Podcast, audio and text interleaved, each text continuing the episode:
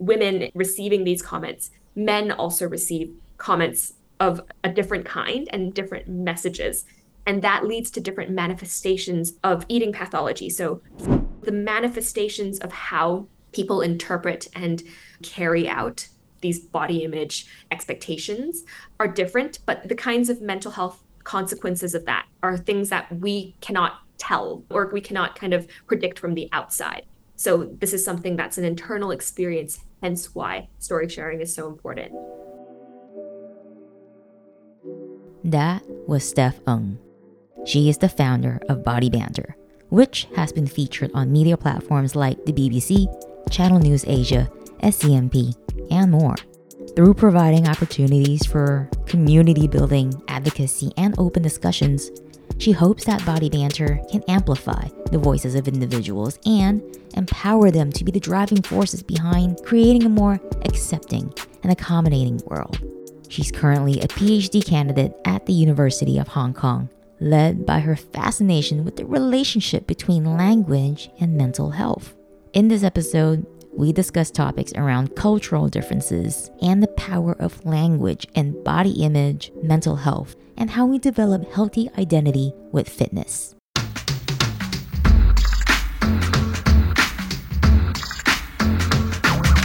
What's up, people? Welcome back to the Tackling Minds Podcast. I'm Emily, and this series called Sup Man is a dedicated space for men to feel heard, feel seen, and feel connected. I believe it is important that we advocate for each other, regardless of gender, and to foster productive conversations around gender-specific challenges. I'm really glad you're here today. Body image, eating disorders, and anything to do with mental health within men just sounds so heavy and daunting for a lot of people to talk about. Absolutely. Now, you founded Body Banter, and you represent Body Banter as well as executive director for Body Banter. And I love that you are pursuing your interest and your passion by being a PhD candidate at the University of Hong Kong. Can you tell us more about this interest and this passion? Yeah, thanks, Ems. First of all, just wanted to say thank you for having me on the pod. I've been eyeing the Tackling Minds podcast for a while. And when you were like, you want to do an episode? I was like, yeah. So very thrilled to be here. And yeah, just a little bit on Body Banter and why that came to be and how that came to be. It came from my lived experience, actually. So in my teens, growing up in Hong Kong, I experienced an eating disorder, and that really got me kind of aware of the ways that we are lacking conversations about body image and mental health issues more generally within our context. In particular, I found that it was not just difficult for us to be talking about these issues because of, let's say, stigma, although that plays a role, you know, the cultural norms surrounding emotional disclosure and also surrounding mental health and mental illness in general. Definitely, you know, stigma and attitudes toward these issues play a role. But I also realized that it also came down to language and how we actually don't have vocabulary for a lot of the experiences we have surrounding mental health issues or mental health concerns. So that came to my attention because I realized that when I was sitting in kind of a clinical setting or within a therapy room and trying to share my story in Cantonese, saying to the therapist, this is what I've been experiencing, it was nearly impossible. I also chalk it down to my lack of proficiency in the language. But there was also a lot there that came up for me that was that showed me that we kind of need to start more conversations surrounding these issues. And something that I'm realizing in my PhD studies is that it's not just about vocabulary. It's really about those conversational skills and the comfort with which we engage in these conversations. It's like the more we sit with each other and talk about these issues, we're going to create essentially these patterns of norms that we communicate with. So that's kind of what I'm interested in looking at in my PhD. So in brief terms, what I'm looking at in my PhD is how our attitudes and the understandings we have toward mental health and illness within the Hong Kong context are kind of created through discourse, through our conversations. So I'm interested particularly in looking at how lived experience storytelling, what we have experienced in terms of our mental health experiences and the way we tell it, learning how to tell those stories openly and honestly can help us start discussions with people who have never experienced these things before, or people who don't know how to express those experiences. So I'm interested in looking at mental health issues from a linguistics perspective, which again feeds back into the work with Body Banter. Definitely just something that's been a central part of our mission is to start conversations with youth populations in particular about the topic of body image and mental health. So that's a wrap up of the things. I would like to categorize that as wholesome, heartful, purposeful, and passionful. Now, they might sound like fancy words, but I think it is so important for people to get to know your driving factor behind what you do. It's not just that, oh, I'm interested in studying people from an outside perspective, like how some people might think scientists are. You just like to study things and people as objects, but not necessarily have an emotional connection to it or actually apply it to their own lives. So I think that is something so important for people to understand and get to know. And that's another format of getting to know one another, not just about, oh, hey, what do you do? Oh, you're a PhD candidate. And is that all they're going to label you? Is that all they're going to label somebody else? But it's more of, well, why is she in that position? What is her driving force? And perhaps that's not something she wants to do, but she might feel pressured from a family to do. Who knows? There's so much we don't know about other people, just on what they front. So that is a segue into body image as well. My experience with body image is so much on our own interpretation of what is presented in front of us, including our reflection in the mirror. So this series on Tackling Minds is called Sup Man, and it focuses on mental health for men. And to some men or some women, that might sound like, are you talking about depression or mental illness? I'm not talking about that specifically. That might come up. But in general, all of the conversations that we have with women, there's no reason why we can't have the same conversation around men. And granted, they might be different because of existing societal issues. Now, this is something I read. Journal of Psychology of Men and Masculinity in 2013 reported that approximately 95% of the 153 college-age men surveyed were dissatisfied with their bodies on some level. I forgot to take a breath. And a 2014 study in the Journal of Body Image analyzed 4 studies of undergraduate men and found that over 90% of the men in the studies struggle in some way with body dissatisfaction and negative emotions, thoughts, or opinions towards their body. When I read this, I was taken back because we hear a lot more about girls and women, young women, women of all ages, reporting more body image issues and reporting more help that they're seeking or guidance. But when it came to men, we don't read about it much in the magazines or maybe on our social media platforms unless we are interested in the topic and dive into studies. Absolutely. Yeah. So in Body Banter, I love that it empowers voices and conversations about body image and mental health. And within your personal experience in studying, could you help align us on the language on body image first? I think definitely there are some misconceptions about what body image or the term even refers to.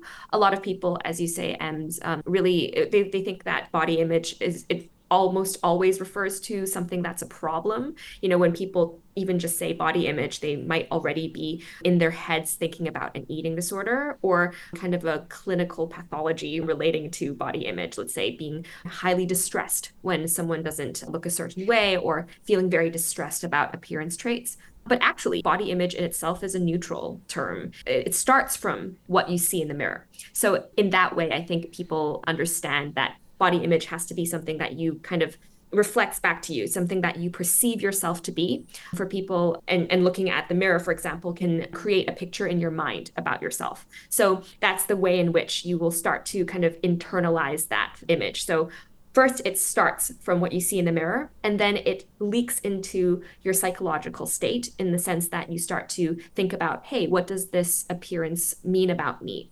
How does this affect the way that others perceive me? How does that affect my own self-concept? So that's how it starts to impact a person's psychological state. And then there is also something about body image or the construct or the concept of body image that most people don't actually know, which is that it also encompasses how you feel in your body. And that includes, for example, there's a lot of diet culture messaging surrounding how you should feel guilty if you have eaten past fullness.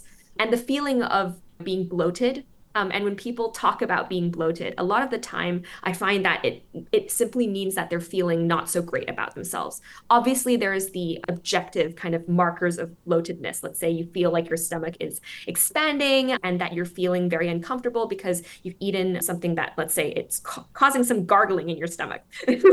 For me, that's usually milk. But that in itself has nothing to do with my self-concept, or it shouldn't in an objective way affect the way that I feel fundamentally about myself. When we talk about it in that way, we can say, after eating milk, that doesn't immediately make you a worse person. When we say it now, it seems really obvious. But when, for example, you're experiencing those gargling symptoms, it can sometimes be hard to unravel the diet culture messaging that tells you, hey, if you feel like there's something wrong, quote unquote, with your body, and that you've instigated this wrongness, then somehow that kind of said something about your character as well. So I think the way that we look at the body image concept, it starts definitely from something that is appearance-based. And from that surface level, I think a lot of people understand and think that body image is only kind of constrained to that area of what we see in the mirror. And that's why body image is only linked to things like vanity and self-obsession and those surface level traits. But what I don't think a lot of people appreciate is that there's a lot of, that's the first level only. It's the tip of the iceberg. And then it leaks into other aspects of our experience, including social life, self-concept, and how we feel inside of our bodies, whether we feel like we're safe in our bodies and whether our bodies feel like a home or whether we feel like an alien in it. Body image isn't just about the aesthetics, isn't just about vanity, isn't just about from the appearance of what you see. However, that appearance is sometimes incited. So, for example, you and I grew up in a more Chinese-central culture. I don't know about any other Asian culture, but let's say Chinese for now. And it's very typical and common for us to hear from our peers that they have similar experiences growing up. And that is every Chinese New Year, it's somewhat anxiety-filled because you know that aunt or that cousin of your dad is gonna comment on you. Hey, your daughter is getting fat, huh? What have you been feeding her? And we got ears. We hear that.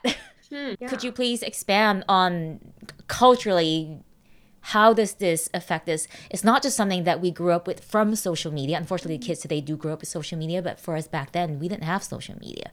Yeah. Yet it's prevalent throughout different ages. Even our moms, even our grandmas in this age, they would have some form of body image issues. Absolutely. And it's so culturally rooted to kind of use the body as a starting point for conversation. A lot of people that I work with within the Body Banter community have definitely talked about just resonating with that experience of being commented on and starting to link at a very early age character and morality to eating behaviors and body size. So that's something that is very rooted in our social norms, as you say, just commenting on other people's bodies. And something that I've reflected on and just from personal experience and talking to others is that, when these things happen, we kind of cognitively know that this other person means well. And in the traditional olden days, it was probably something that was a comment of care. The intention was always to care because, being fed well and looking well because of things that you've been eating, having enough to eat was something that was applauded and valued at the time. And so I think because of periods of famine in the history of Chinese people, I think that in itself was something that was the intention of it started out in a very, very caring way, something that came from an intention of care. But then because of the ways that our times have evolved and meanings have evolved, which kind of goes with how language evolves over time and how language is a very contextually based phenomenon, we have social media now.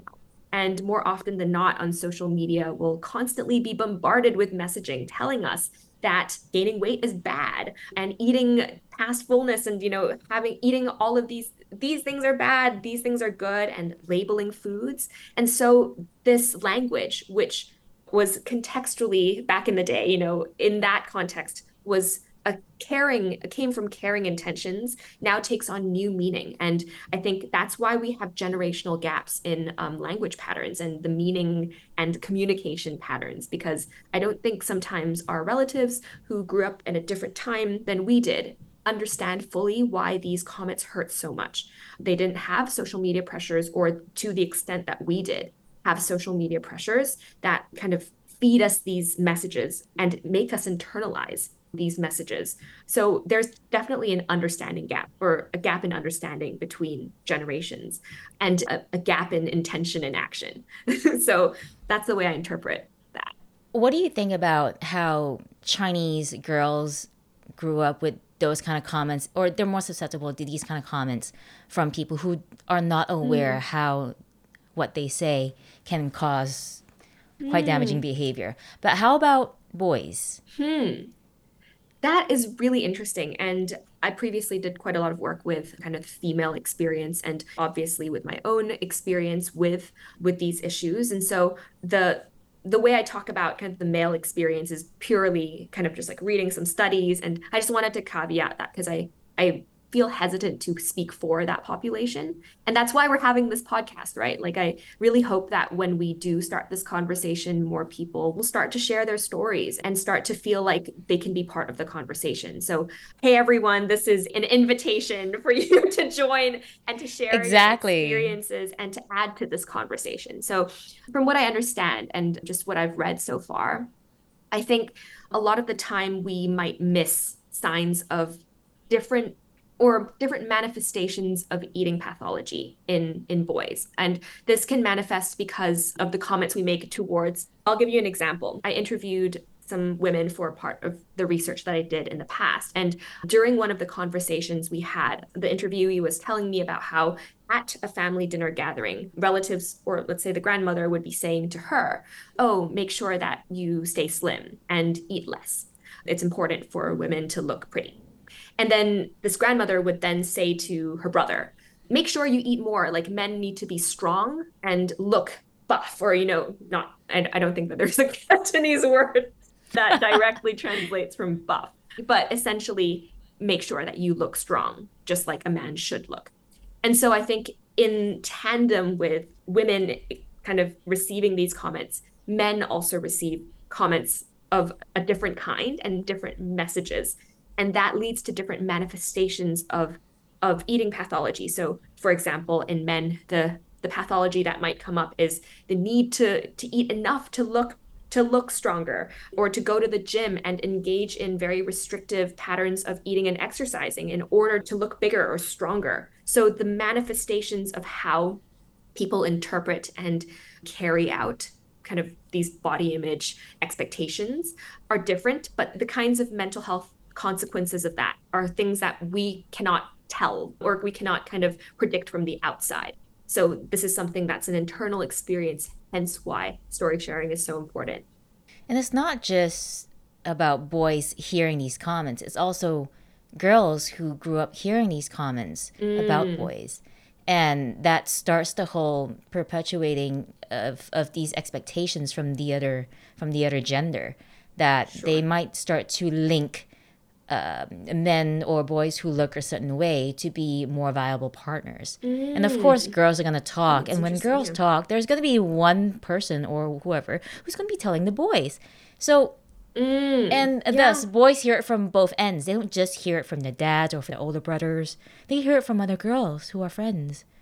Yeah. And I can imagine how impactful that is for young men, where self-esteem and confidence are just starting to brew, and they're starting to listen to different types of role models, for example, athletes. Like, I don't think I've grew up hearing about athletes who are human. We only hear about superhero athletes. They are disciplined, they are tough, they put in hard work, but we don't hear anything about the sacrifices they have to make or how they suffer from eating disorders as well. I mean, male athletes are 2 to 3 times more likely to develop eating disorders. But we don't hear about that on mainstream media as much. No. We don't hear about how they have to cope with their anxiety and depression and stuff while having the pressure of presenting this strong, stoic persona. Yeah, I think that's so important what you said about we don't see athletes as, or we don't see them presented as human beings almost. They're just like superhuman. Their bodies can do anything. And we don't see, you know, it's interesting to me because I've spoken to quite a few athletes who have experienced eating disorders. And it's such a backstage thing because it's almost like, you know, as long as I can perform in the sport, then I'm good. And this emotional, psychological distress is something that I kind of handle in the backdrop. So I think it's so important that you bring up these struggles that we don't see, but actually have take such a toll on the mental health of these people that we kind of just perceive as just these stoic, indomitable figures. Looking at role models, I mean, not everyone grew up having a sensible, strong, not in the sense of mental toughness, but mental agility. They have the ability to practice emotional intelligence, emotional agility. They're able to access empathy. They're able to access and practice compassion. But these are things that we don't hear as often. And what I love about your mission on Body Banter is that you lend language and you cultivate courage. Please expand on that, on what can we do? Not necessarily just talking more about it, but perhaps let's start with this. What are some common eating disorders, particularly within boys and men? Yeah, that's a great place to start, actually, just to think about. Something interesting that I've come across in the literature is that all of the eating disorders are actually, especially with the more common ones that we see with anorexia, bulimia, and binge eating disorder, all of them are actually usually rooted in restriction first and foremost. What people see usually in the media or just kind of the symptom list that you might see on like WebMD, for example. With binge eating disorder, the presenting symptom is that the person will eat a quote unquote unusually large amount of food within a certain amount of time. So that's the kind of presenting symptom we see. But what a lot of people don't really appreciate about eating disorders is that it usually comes from a place of either mental or actual restriction. So the person might be feeling very restricted, let's say, in their own life regarding whether they can express their emotions. That's a form of mental restriction, telling themselves that they can't eat certain things, even if they actually do. You know, this is something that's a forbidden food. I can only eat these things on my quote unquote cheat meal. We hear a lot of this language surrounding things that are restricted to us. And this is, you know, I'll be good tomorrow because today is my cheat day. And, you know, there's a lot of this kind of restrictive mentality. And eating disorders, whether or not the person actually restricts, is one thing. And another thing is when the person actually engages in these behaviors that are considered disordered, it's usually a response to something that they've either mentally restricted or actually restricted. There are lots of overlaps between eating disorders for this reason. So people who develop anorexia in recovery, they might then develop binge eating disorder or bulimia because there has been this period where they have severely mentally and physically restricted their food intake. So naturally their bodies then swing to the other side of this pendulum and kind of grasp onto something that feels safe. And there's a lot of blame narrative. The blame narrative is strong surrounding the other end of the spectrum with kind of like, quote unquote, overeating. Because we have learned to see being fat or gaining weight as bad, but people just don't see that it's the same, the two sides of the same coin. In your personal experience, as well as community experience within the health, fitness, and wellness circle in Hong Kong, because you are well known in Hong Kong in gym culture. We hear a lot about fasting, restrictive eating, different forms of fasting. For some people do long form fasting, where they just do 7 days up to 2 weeks of no food, only water. Some people go to the extreme of no water, and they may not see it as like a quick weight loss, but for some, depending on who they follow in mainstream media, they are told that this is a form of suffering, and suffering is good because suffering will toughen you up. Now, I believe personally there are other ways to toughen yourself up. Fasting is not for everybody. What are your thoughts based on your personal experience and what you observe in the community? Woo, big question. And I love it. I love it so much. I think the first thing that I would start with is that I understand that every person has a different approach to what they perceive to be the correct or, you know, best way of eating and exercising. And that is exactly the key to it, which is everyone has a different approach. And the problem I see with the wellness culture and a diet culture, which I'll kind of unpack a little bit more of the kind of those things in just a second. But I think that the problem with that, with these kinds of messaging, is that it promotes a certain kind of approach. Let's say, for example, intermittent fasting, as the only or best approach for every person. And then there will be a horde of studies saying, you know, why this should, how this can be tailored for different people. But across the board, the goal is to say, this is a one size fits all approach that everyone should. And, you know, the should is in quotations. Just saying that this is something that for your own good and for the collective good, almost, this is something that you should practice, because it's good for discipline and it's good for your health. And, you know, that's the common messaging we get. But what actually is the case is that every body is so different. And even within the same body, we have different needs every day. So something that feels good on one day, let's say you've done one day of fasting and you feel fantastic, that might not be for you the next day. And I think that is hard for people to accept and to grasp, because we like patterns. And human beings like categories and patterns and reliability and stability. And so food, unfortunately, is the way that we do that. We wish to stay in our comfort zones within the space of food and body, because that's one of the things in our lives that we perceive to be able to control. And, you know, from a psychological perspective, that makes a lot of sense why this is how we practice that kind of value system and our needs, because it can feel like it's so much within our control. So I empathize with that. And I also think, just like you were saying, Ems, there are other ways to practice that, or to kind of help ourselves feel safe, and other ways to train up a kind of an acceptance of flexibility in life. You know, that's the way I feel is the most compassionate way for ourselves. Understanding that not every day is going to be different, that our bodies, although maybe 90% of the time it works for 90% of the people, doesn't mean it's going to suit us.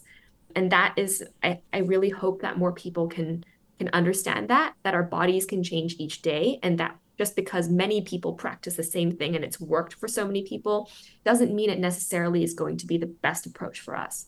Two things that came up for me when you were sharing that was nodding really hard. And I would like to present the perspective of some of the guys I have in mind when we talk about this topic. And there's two things. One, understanding that just because it works for us doesn't mean it works for someone else. It's not a common concept that I think every person shares. Some people just truly live in their own world and think, look, if I can do it, you can do it. That message can also be harmful. It's meant to be motivating. At the same time, it's not motivating for everybody. So that's one. And 1.1a, that is, if they see someone else not putting in the same amount of work, and their definition of work might be, you just need the discipline, you just need control. And they would then deem this person to be weak, to have no discipline, and lose respect for that person. So that plays a lot into how they identify somebody else. At the same time, I think these are the same people who identify themselves through their food practices, through their exercise practices. For them, they might identify themselves as, look, I get up every morning and I go for an hour run, no fail. And just to use the word fail in that context says a lot about, well, if you don't go out for a run one morning because you were sick and it's just not smart for your body to go out for a run, do you then see yourself as a failure because you broke your record or something like that?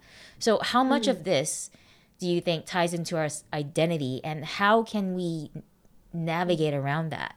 I'm so glad you brought that up, you know, the idea of identity and how much this plays into, I guess, eating and body image concerns. And something that I wanted to touch on from the previous points about diet culture and wellness culture. There's this great dietitian, psychologist, I believe she previously was a journalist as well. Her name is Christy Harrison, and she talks a lot about this kind of the way that wellness culture. So nowadays where we use the words well-being and health, and these kinds of words start to become so intermingled with what was previously diet or don't be fat, you know, like those kinds of messages are now just be healthy instead of don't gain weight. It's just been replaced by different words. But the underlying assumption is that if you don't follow these rules, you're a bad person and you're lazy and undisciplined. So that is that's a very blunt way of saying that these are just the messages we get, but packaged in a different way in health packaging or the wellness culture packaging. So going back to identity, again, I really empathize with people who feel this way, who feel like, let's say, my eating and exercising behaviors define me. I've experienced that, you know, that was something that I really latched onto in my teen years because identity played so much into it. I was searching for a sense of purpose, identity in life, and it was easy to find that through the lens of diet culture and wellness culture. It was something that told me, hey, if you exercise in this way, if you eat in this way, then you're naturally, you're going to be a successful and respectable and accepted, loved person. You're going to be admired for what you do, right? And so that messaging it's so irresistible. I think any person would feel inclined to at least try it out. Hence why we have such successful kind of, you know, marketing campaigns of like before and after photos and wanting to look a certain way, to be a certain way. So it's a very appealing message. And so I understand why people will gravitate towards it. And also in my eating disorder recovery, I've understood how colorful identity can be. And obviously the first stage of discovering your identity, you first have to, I think, oftentimes we first have to come to a kind of a wrong place first to see it as a rigid thing and be like, hey, actually, that's not how I feel most fulfilled and purposeful.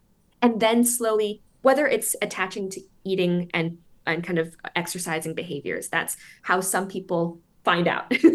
That was how I found out.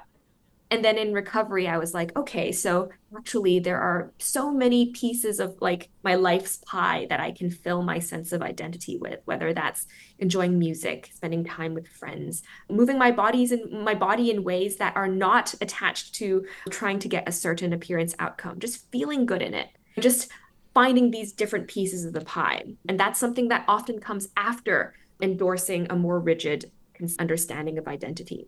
It really takes us to be in the wrong place to realize this is not where we want to be. This is not how we want to feel. I think people are afraid to make mistakes. A lot of people are afraid to make mistakes because they don't want to be in the wrong place. But essentially, being there tells you more than you spending your whole life trying to avoid it and trying to be restrictive. Absolutely. And I resonate with you when... Actually, so a light bulb moment came up for me when we were talking about wanting to control things. That goes back to like at the beginning of the episode when we were talking about what body image is and how that leaks into eating disorders. And I think it's important to also preface this that I don't want people to think that we are just two people talking about topics that are trending right now, but not necessarily have lived experiences. You have your lived experiences. Mine are not the same. Mine are slightly different, but I think they all fall in a similar bracket. And that is, I had body dysmorphia before. I always thought that I was bigger and fatter than I actually was. Whereas now, 10 years later, when I look at photos of myself like 10, 15 years ago, I'm thinking, oh, who's that girl? She looks good. What was I thinking? All those kind of thoughts. I'm sure people can relate to it right now. Even if you're 25, you'd be looking at your photos at 15 and go, what was I thinking? I look good. That kind of thoughts. Yeah. When I started competing in the physique competition, I was competing in pole as well. So all of these competitions have something to do with how I needed my body to perform, but also how my body needed to look in different sport. And through that journey, I spent about a year in total tracking my macros. Imagine this, we're trying to go out to dinner with friends and I'm breaking down my burger, weighing the bun, separately to the patty, separately to the tomatoes, separately to the sauce. We were just clowns at the table, but we felt more accepted at the table because it was the gym social. Now, I did the same thing at a different table where people weren't in, they don't go to the same gym. They don't even work out the same way. They probably do Pilates or they don't even train at all. Their reaction was by far the funniest, but also the loudest to my soul. Like, oh my gosh, is this really not normal? You get into that stage where you think this is just normal because you feel like you're in control. And I was wondering at the time, why do I feel so good about tracking my macros? And that light bulb moment came up about control. If this is the only aspect in my life I can control, I'm going to latch on to this because I didn't feel like I could control any other factors in my life. And for me, that would be understanding what emotions are, identifying emotions, how to navigate the effects of feeling those emotions. I'm doing this because of this. And when I thought I felt good, might not be the healthy kind of good that has longevity to it. Absolutely. So, yeah. 10 years ago, if someone were to tell me, what you're doing right now, these are red flags for poor mental health, actually, and poor coping mechanisms and skills. I think me at the time would have just brushed them off. So what I wish at the time was someone who can lend me language and help me cultivate conversations that is inviting and not judgmental, that is not overwhelming, but open and receiving. So how do you think we can highlight these red flags that would be more well-received within men and women together and separately because the conversation is slightly different? And with any parent or professional or partner that works and support men and differently women. First of all, thanks for sharing that and highlighting that we're coming to this topic from a place of truly just, reflecting on our own experiences and caring. So I love that you highlighted that and just then shared your experience, which is really powerful. And I think it actually is my answer to this question. I think the way to bring up more compassionate conversations or to bring up red flags, potentially worry about someone, is to start from a place of like, I've noticed, or I care about you. I think that's the most compassionate way to start a conversation, to be like, as someone who cares about you, this is something I'd like to bring up in conversation and start a discussion with you, bring this to your attention so that perhaps we can kind of take a collaborative team approach to addressing this in your life. So I think you've already very nicely illustrated how to do that, how to bring that up in conversation, starting from a personal place. And then another thing is that I recently talked about this, and I literally created this reel yesterday. I was thinking about how to start a conversation on topics that perhaps can be more challenging and perhaps where you have differing opinions with the person that you're speaking to. And I think, first of all, as we said, starting from a personal place, speaking from your own perspective, and then also acknowledging the other person's concerns, because I think that the other person will always have their reasons that they deem very reasonable, just like you do. And seeing that and empathizing with that and saying, yeah, I hear you. It definitely sucks to have these body image expectations that you're being subjected to. Just being like, yeah, I see the ads that tell men to toughen up, and hearing that perspective, then bringing your perspective to the table as well. Telling them that you appreciate their efforts that they're making right now. So the reel I created yesterday was about someone talking about dieting with a person who, in my perspective, and the other character in that reel was myself. And clearly I'm not a fan of diet culture. And I would have responded like, I admire that you're trying to explore different ways of caring for your health. And this is clearly something you're trying to do to improve your life. Everyone goes into dieting thinking that they are going to improve their life. So having empathy for that.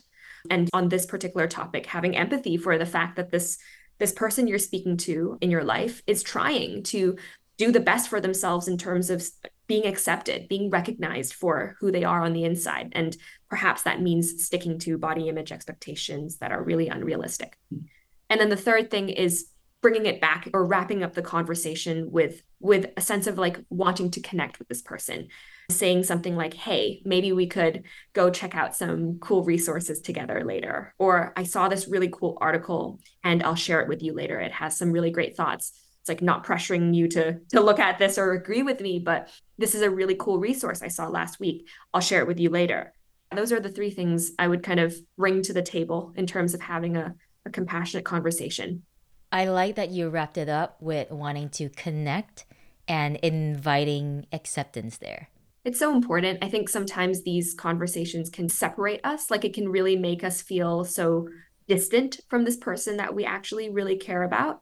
But starting from a place of like, I care about you, first of all, then saying, I see you, and then here's my intention to connect.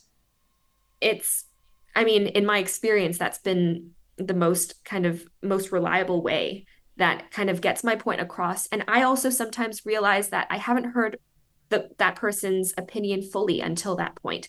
And it comes to a place of mutual understanding, or at least mutual empathy. People don't always have to agree with each other in these conversations. And that's often not the goal. You come to a place where you're like, I see where you are coming from. And we can work with that at least. I find that I have to be very cautious when it comes to conversations or saying anything that might be misinterpreted as criticism. In my personal experience, and when they interpret it as a criticism, they don't feel accepted for who they are. They then go back into the stereotypical narratives of, oh, this woman wants me to change. And that's, again, in highlighting the point of why simple taglines like that or simple phrases like that can be so harmful, because we immediately fall back on those narratives, regardless of gender. But I find that is a very reasonable and fair way to bring it up, specifically with men. It is really not about finding the right words per se, but it's the nonverbal. It's the tone. It's the attitude. It's the intention. Yeah, absolutely. Like, sometimes it can just come out so differently. You're right about that. And I just wanted to talk about really quickly just that idea you were talking about, criticism, and why that might be received poorly in some men, and a lot of men that you've interacted with. And I think it ties a lot, actually, now that I'm thinking about it, to toxic masculinity norms, because there's often this competitive edge to the way that these norms are presented. And it's almost like you have to one up every person, every dude that you're in the gym bro community. It's like you have to one up everyone. And that's the way that you show status, and you show that you're disciplined and you're cooler than everyone else. Perhaps there is kind of a link to why criticism might be taken as a challenge, and why perhaps creating a new norm of showing more compassion and kind of teamwork can change the ways that you have those conversations when you want to help someone and support them in creating change that perhaps you think could be interesting for them to explore. Framing it as an I care, and so let's do this together, instead of like, you're doing this wrong, and so please go and fix yourself, which is a lot of the narrative, like no pain, no gain, go do the work, like get down to it, you know, all these kinds of very like tough trainer narratives, you know, just like sweat is fat crying. I hate that one. Like so much. I hear you. Not scientifically valid. All right. So what you just touched on there, I think that warrants a different episode. And that is something very interesting to me as well when it comes to approaching the topic on mental health, regardless of gender. It's just within romantic relationships, because that can harbor so much resentment and misinterpretation. And there's just so much pressure there that most likely are self-inflicted most of the time. But hey, Steph, thank you so much on sharing time and your energy and your brain juice. I really appreciate that. I definitely want you back on again. And I'm so excited for what we're doing together on Tackling Minds and Mental Muscle in the future. Oh, it's so exciting. And I have loved this brain juice filled conversation between the two of us. It's always a good time, Ems. Thank you for having me. Oh, I feel for my brother. Feel for my brother. You know, a lot of my brothers are dead and gone. They've been hanging on the block a little too long. What can I say? I hope they live to see a brighter day.